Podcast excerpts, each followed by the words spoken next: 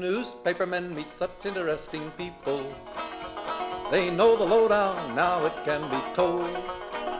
I'll tell you quite reliably off the record about some charming people I have known. For I meet politicians and grafters by the score, killers plain and fancy, it's really quite a bore. Oh, newspapermen meet such interesting people. They wallow in corruption, crime, and gore. Ting-a-ling-ling, city desk, full the press, full the press. Extra, extra, read all about it. It's a mess, meets the test. Oh, newspapermen meet such interesting people. It's wonderful to represent the press. Welcome to the Media Project, an inside look at media coverage of current events. I'm Nat Rex Smith. I'm Judy Patrick, former editor of the Daily Gazette, and now I'm vice president for editorial development for the New York Press Association. I'm filling in as host this week while Rex is away.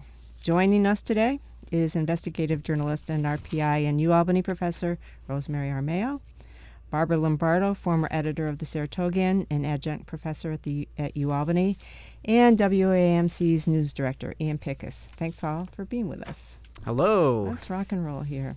So let's start with uh, ProPublica and its investigation into Samuel Alito, the Supreme Court justice. Their latest uh, investigation has revealed that Justice Alito took a luxury fishing trip in 2008 as the guest of a billionaire Republican donor and had not disclosed the trip nor recused himself from cases since then. It was just the latest. Um, it was earlier this year that uh, ProPublica wrote about Supreme Court Justice Clarence Thomas and the fact that he had taken some lavish trips from a wealthy Republican donor and had not disclosed this. So, my first question is what does this say about the press corps that covers the Supreme Court?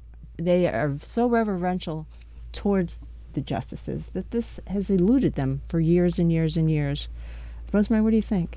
Uh, the Supreme Court's a really hard institution to cover. They don't allow uh, cameras in. They just only recently, under COVID restrictions, allowed even listening to recordings of their deliberations. Um, there's huge secrecy around everything in that court. It's hard to talk to the justices at all. They're not even supposed to talk, although increasingly they are. You notice how many speeches we're hearing them give around the the country these days, um, and deliberations are all in secret. Um, it's it is a very difficult institution to cover. Um, Woodworth of Woodward and Bernstein um, famously broke that open with a book in the late seventies. Right, the Brethren. The Brethren, right, where he began. Uh, they began talking about it. it. Opened our eyes to how negotiations really talks between the justice and among the justices resulted in in, in big rulings, um, but never have they looked at the ethics.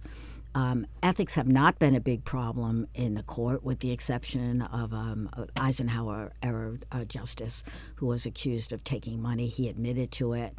It was above board and open, and he uh, he he did talk about it. It was still enough of a scandal that he had to be removed. So I don't think that they were looking for it. I think they were caught off guard, and even ProPublica did not have a tip or any intimation that this was going on. They just thought, in the great tradition of investigative reporting, that this is an important institution. We should look at it more closely. And they dug it up. Uh, uh, kudos for tremendous reporting. It's such an interesting time in court coverage. Uh, we're talking on the anniversary of the Dobbs decision.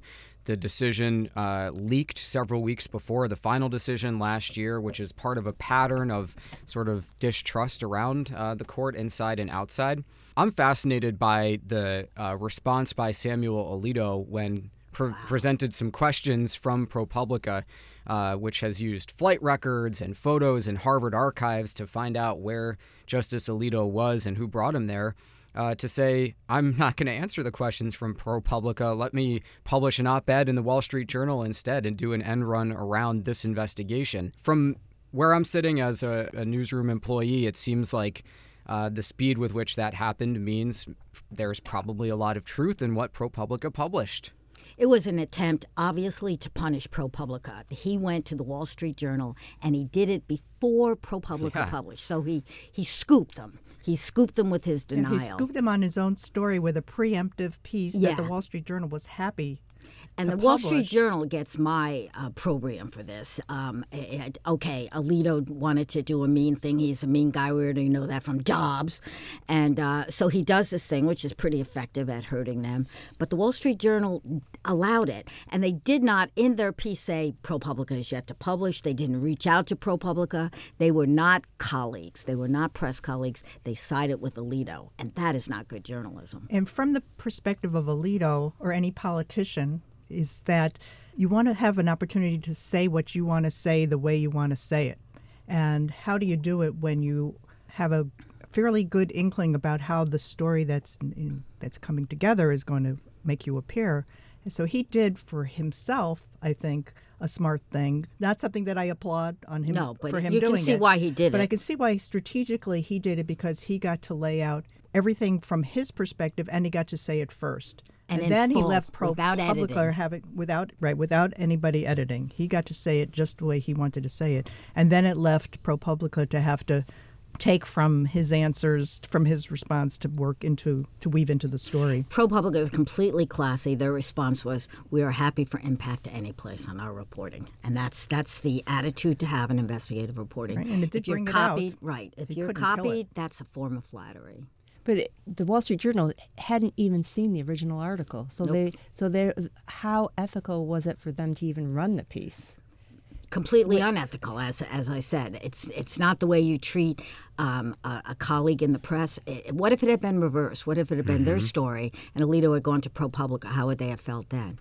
And here's one other thing. Those Supreme Court justices uh, sorry reporters that you mentioned Judy they ought to be paying attention because we're dealing with a Supreme Court right now that is remaking America. They are using their power more aggressively than we've seen a Supreme Court act in decades. And they're doing that at the time when trust in them is at a low point. I think the tension is built into the way the court operates. They're uh, behind closed doors, more or less. Their term is short. There are many months that are unaccounted for when these justices have the freedom to uh, tie in a hunting trip to Alaska with a speech uh, to a society. And um, the fact that they're not disclosing it and that there's no mechanism to force them to disclose these trips or gifts, that's where the public credibility gap lies. And I caught hell on this show the last time I talked about Nina Totenberg because somebody wrote in and said, well, you know, you couldn't carry Nina Totenberg's uh, golf clubs. Well, that's not what they said, but that's what they meant.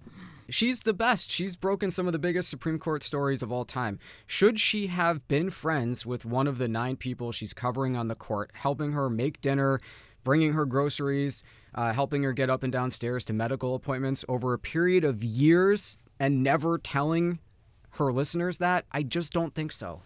One of the things I'd like to see the media do now, so, because the Alito story still came out, didn't come out in the order that it should have. The Wall Street Journal didn't do the right thing in publishing his opinion piece, in my opinion.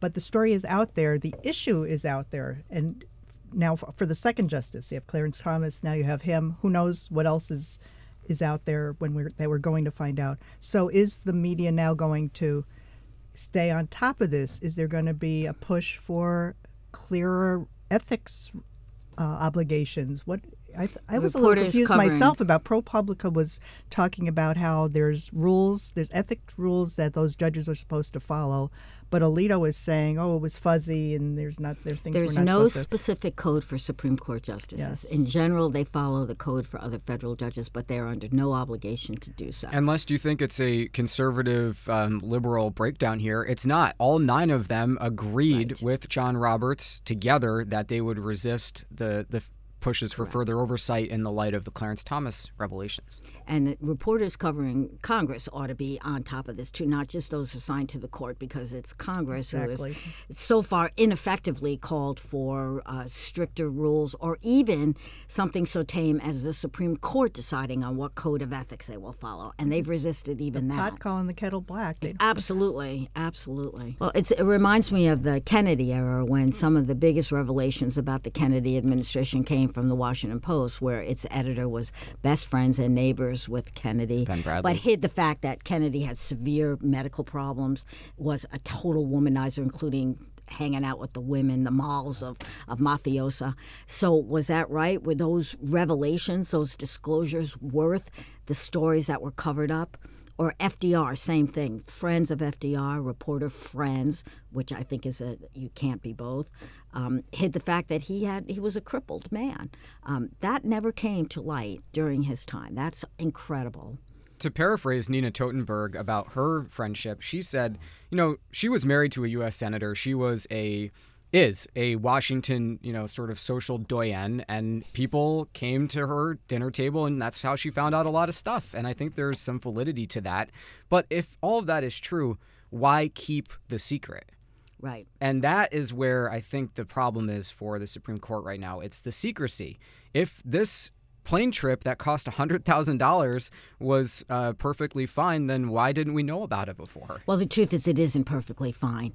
Judges all the time, every code of ethics talks about the appearance of impropriety. And I'm sorry, a multi thousand dollar trip is, is it gives me the appearance of impropriety. That's someone who likes this guy, and when he comes before the court, he's going to rule in a certain way, and that's why they're not doing it. That's just, I think that's just words. I did look up the King Salmon Lodge online and you can get a single room for about four hundred bucks a night, which he said because it wasn't a thousand dollars a night. He forgets to mention the private jet, the the fishing expedition, the okay, the wine maybe wasn't worth a thousand dollars, but maybe it was Maybe it was. Uh, he said he doesn't think it was, and the ProPublica reporters So was- talked to people you know, who were there at the to time. nitpick about something like Yeah. uh, the cost of the room, but not think that he should have revealed this. I want to see what else they come up with. They really need, for fairness, I think, to be looking at all of the judges, I'm sure they are. and you know, and then you just hope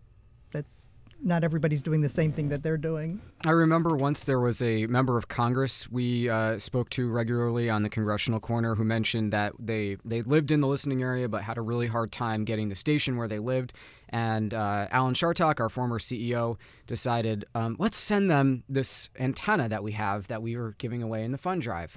Uh, it boosts your signal for FM. Um, so we put it in the mail.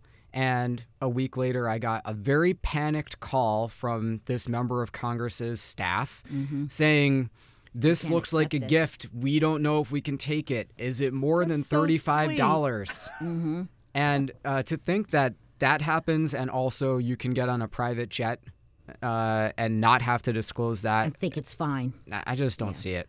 Yeah, Yeah, and, I the- agree. and And if, I think most of, of your readers and listeners would agree. yeah, if they thought there was no problem, they would have disclosed it. Right. When they don't disclose it, it means there's something to hide. Well, I think ProPublica deserves enormous credit because they have clearly kind of stumbled on, you know, thinking, okay, an important institution with a lot of effect, we need to look at it. And they have stuck with the story. They've they come did up a with stuff on of. Gorsuch, they did a too. ton of research for this. Oh yeah, this is this is deeply, deeply researched, which is why um, he has Alito is having trouble refuting it, even when he got his own editorial. So at this at the time of taping the show, we don't know what w- the fate of the submersible that it went to visit the Titanic will be. There's been a lot of talk about how the media has covered this. Um, have we covered it too much? Have we neglected other important stories? Have we sensationalized it? Uh, Ian, what do you think about our coverage? so all of the above, but how can you get past the drama of it? I don't know about you all, but I've just been thinking, what would I do in this situation? Breathing slowly to conserve oxygen, stuck in a tiny tube, um, knowing most likely what your fate is going to be for five days. I mean, I think there's a human element here that is extremely compelling, as in past stories like when the miners were stuck underground and there was a rescue to get them. Uh, The kids, the kids who were in the cave, the flooded cave. Yeah. Remember that story? but is it disproportionate to many other uh, situations uh, that are just as unfortunate around the world with much poorer people? Absolutely. Um, I mean, we're talking about it now. Have we ever talked about a migrant boat going under on this show? Probably not. Well, I don't know on the show if we have, but certainly the media has covered lots of migrant disasters in the Mediterranean and the Caribbean as they've tried to come into the United States and to European shores. Seattle has done major investigative work on ferries. Um, is there the inherent? You get back to it, Ian, with the drama. There is not the inherent drama, perhaps. It could be done. You'd have to make an effort to do that, to, to make that as dramatic as slowly being buried alive under uh, thousands and thousands of uh, gallons of water. That's an amazing story.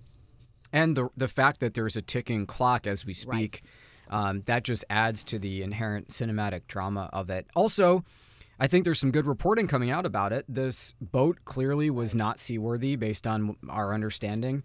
Uh, the CEO has run afoul of regulators over the years. People paid a lot of money to take a really big risk, and uh, this is sort of the outcome right now. So there's there's also uh, you know there's just a, a general human interest in all of those factors colliding here. I think. Yeah, I think that the human interest factor really gives us a reason for this story to have been followed every day. Um, I, I'm not sure when the what the conclusion will be at this point, or or when we'll even know about it. The whole idea of it's fine. It's a finite event. It involves kind of an incredible circumstances of some billionaires going down to what two miles underwater, and uh, the challenge of trying to rescue them it's it's kind of like the makings of a movie. Mm-hmm. So a movie, I could see the It's human Poseidon interest. People want to know to follow it. So I'd like to think that it's not an either or thing. That we we in the media can and should be doing more uh, more coverage about the migrants is as an example, talking and the similarity because they're people who are drowning, and what's happening to them and why are they in the problem? Why are they having the problems they're having? What efforts have been made or not made to save these people? So not doing a compare and contrast necessarily, but having more regular, ongoing coverage of this issue and the people who are, are dying. Well, here, here's one other thing I consider. You know the story of the plane that went down in the in the Amazon, and four children were Oh, the I only love that story. I love that story. It has a happy, but we didn't cover it when it was happening. It's a done deal. We it, the coverage began at the rescue. Why is that? Why were we not every day for six weeks saying still no sign, but they found a bottle top, they found a fire? Why? Why was that? It did occur to me that there was a difference. And that was a case where you have four children who are indigenous people who are grew up and know how to use the jungle. It's a fascinating story. Lots of drama. Those two stories seem more equivalent to me, and we did cover it differently. I don't know at what point the press knew about that situation. I, I, I really I, I don't can't think that excuses us, does it? Well, I don't know. I don't know. we I'm can't asking cover it the if we don't know about it. But I, I, I remember there were initial stories that the plane went down and there was no sign of the four children, or, or th- that in the in the crash, and so there was some expectation that, that they may be alive and out there somewhere, and a search had begun. But Rosemary, you're right. There was this gap. We mm-hmm. everybody's assuming that these children are likely dead. Uh, but they kept on searching, and um, they what was it? Forty days later, they It- found yeah, them. six, six. and I although it's none an of them were story. billionaires, uh, they But is to it have is- kids like kids, whatever, thirteen years old and younger, Right. like one year old to. I- Is it It's really incredible human worth? interest story. We we covered the story of those kids lost in the in the flooded cave day by day. That was one we did follow. Mm-hmm. Yeah. Equally far away as the Amazon Amazon. Um, equally difficult reporting problems there.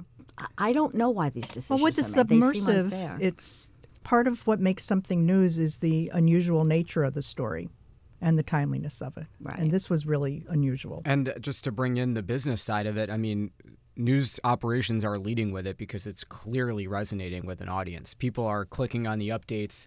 It was breaking news when uh, it was reported that there was some sort of sound coming from the ocean.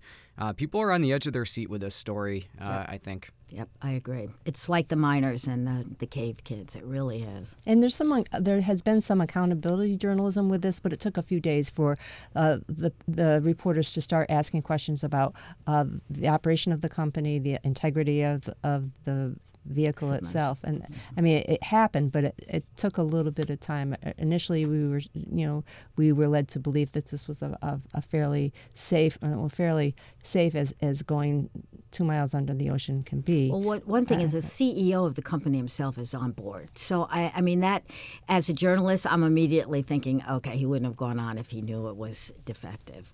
Uh, I, think there were reasons. The New York Times has, and William Broad is his name, the, science reporter. He's a deep sea expert. He has himself gone down in submersives on. Um, Today, that we are um, actually uh, taping this, he has a daily report where he talks about it. And he was um, really skeptical from the first. So I'm thinking that it took the, the lag between when people are saying, hey, we should look at this, and when it, we actually published was reporting, was finding out the regulatory reports and putting it together.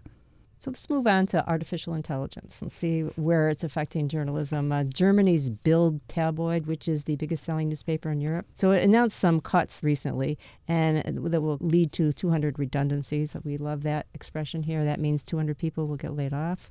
But the publisher at the time of announcing this also warned everyone that people will be losing their jobs very soon because the tasks they are performing in the digital world are can be performed by artificial in- intelligence, AI, or automated processes. Uh, it's coming more and more into journalism.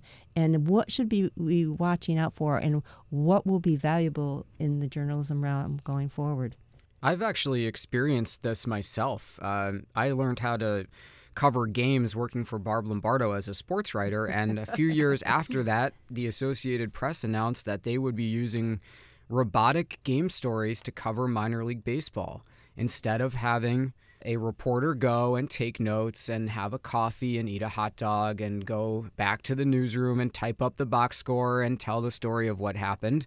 Computer could instantly look at a, a box score and basically tell you a narrative of what happened in the game, which was much cheaper than the person. It's forced people who are around sports, especially, to adapt and bring something else to the table other than play by play, which a computer can do. I will say, having read a lot of those uh, accounts written by AI, you're in the uncanny valley. Um, they can tell you that somebody advanced to second on a wild pitch, but do they see that the runner was off because the pitcher didn't check over a second time and there was a bang bang tag play at second? Not yet. So I still hold out hope for the human side, but I would say this is not a good development as somebody who works in the news in any way. I don't know about that. Um, it's not a good development if you're trying to count human jobs. It could be a good development, could be, if it is in fact being used so that the humans can be writing the stories that a machine can't. The problem is about the woulda, coulda, shoulda. What happens is those jobs don't continue to exist. They're just gone. So the, the AI becomes aggregators of information that who the heck is writing it? Where's the, where, who's writing the stories that need to be told? There's got to be an original aggregator. Yes, there need to be people at the scene of something, people interviewing, people thinking and analyzing, people collecting data, and you know, writing stories. I think it's all very sweet to be talking about the importance and the superiority of humans, but we didn't feel this way when all those other jobs in newspaper went away over the past decades, when typesetters and all the people in offset and in the back rooms disappeared. Those jobs never came back, and we just said, oh, that's progress. And I think we have to see the same now, that the functions of journalists uh, are changing. And they either, as Ian said, you move on to something else to do more than play by play, to do more than rote, simple, you know, silly uh, meeting coverage. If the jobs um, still, if the jobs still they exist, won't. They won't still. And I, I, can remember when the with the advent of what's called pagination, where computers you would lay out the pages of the newspaper on computers, so you yep. didn't need the people in the back shop to. I started out with letter by letter of creating the pages, and then it was strips of paper that they would be gluing to p- create a page, and they didn't need it anymore. Remember but those jobs at my shop and others went to the newsroom so people's jobs in the newsroom got shifted, and so instead of people editing copy, they were laying out pages, and so there was a loss of the skill of editing at that time. I think journalism needs to embrace this. Um, newspapers have been very slow over the years, with the exception of you know online. They really did try view text like before it actually, you know, it hurt them. They it failed because it was too early. But overall, our record at adapting to new technology is really poor. Uh, I can remember an editor said, "Blogs, not on my watch," you know, and um, it's it's dumb. We we have to move forward. So to say, "Oh, the human jobs will be lost," "Oh, it won't be the same," forget about it. It's going to happen. Embrace it and figure out the way to do it best. Well, I don't want to sound like a Luddite. Um, we do use AI here at WAMC. Uh, it's helpful in some ways, and I'll give you an example. A two hour legislative hearing. Uh, we use an automated AI transcription service. We load our okay. sound into it, and then we are able to say, okay, at uh, a minute uh, and 19, they talk about this issue that we're interested in. Let's jump to that area of the sound and see what's in there. And that has saved a lot of time oh, yeah. in transcribing interviews and just identifying themes and so on of, of coverage. Uh, but I think, you know, you do lose something in the long term with having huge human judgment calls uh, be on the table. And I think that's really why um, when I look at my day in the newsroom, the, the hard decisions or the times when you have to discuss an issue or how you're going to frame something. Is that the right word for the headline? I don't know that the AI has gotten to that uh, ability yet. But if I'm doing like an hour broadcast of some sort and I need to see the story laid out, this uh, transcription that happens in a matter of moments is a real time saver. Mm-hmm. You know, it helps you kind of storyboard whatever piece you're going to be working on in a way that used to by hand take a huge amount of time, which was not really well spent. And then could exactly. you then because it was all take, laborious for, yeah. for yeah. your reporting? Could you see what happened at the event that was hearing whatever it was that was being transcribed, and then go deeper into it and ask questions and put put it in context? That's the whole ball game, as far as I'm concerned. That's what the human does. yeah. It, it, seems to me that we should be treating AI like a uh, beginner but promising reporter and there's many things they can't do but they can learn it and they are going to learn how to do it in the future and that you change your relationship to that reporter as they develop that's that's the technology is going to it's going to be the same to try to ban it or to make it um, as educators are it's plagiarism and cheating i just think that's so short-sighted I, I agree with you when you say we have to embrace it but i am wary about the accuracy sure. of as an editor, you should be. Yes. well, um, just real quick on this, someone in my my class last semester turned in a, a Chat GPT season preview about the Yankees, which was all about how bad their offense was and the fact that they had signed Bryce Harper. Not a single fact in the story was correct. So right. I don't think we're there yet. No. Wow, no, and not. how could a student in your class they didn't know dare me very to put well. something in about the Yankees. That's the only way I caught it. What is this? yeah. Ah, thanks to Rosemary, Barbara, and Ian. Thanks also to our producer this week, Jody Cowan. I'm Judy Patrick. Thanks for joining us. We'll see you next week on The Media Project. The Media Project is a national production of WAMC Northeast Public Radio. This week's projectors include former editor of the Daily Gazette and vice president for editorial development for the New York State Press Association, Judy Patrick. Rosemary Armao, investigative journalist and RPI and U Albany professor, Barbara Lombardo, former editor of the Saratogian and adjunct professor at the University at Albany, and WAMC News Director Ian Pickus. You can listen to the Media Project anytime at WAMCpodcast.org or anywhere you get your podcasts. I'm your producer, Jody Cowan. Thanks for listening. Let's give cheers for freedom of the press.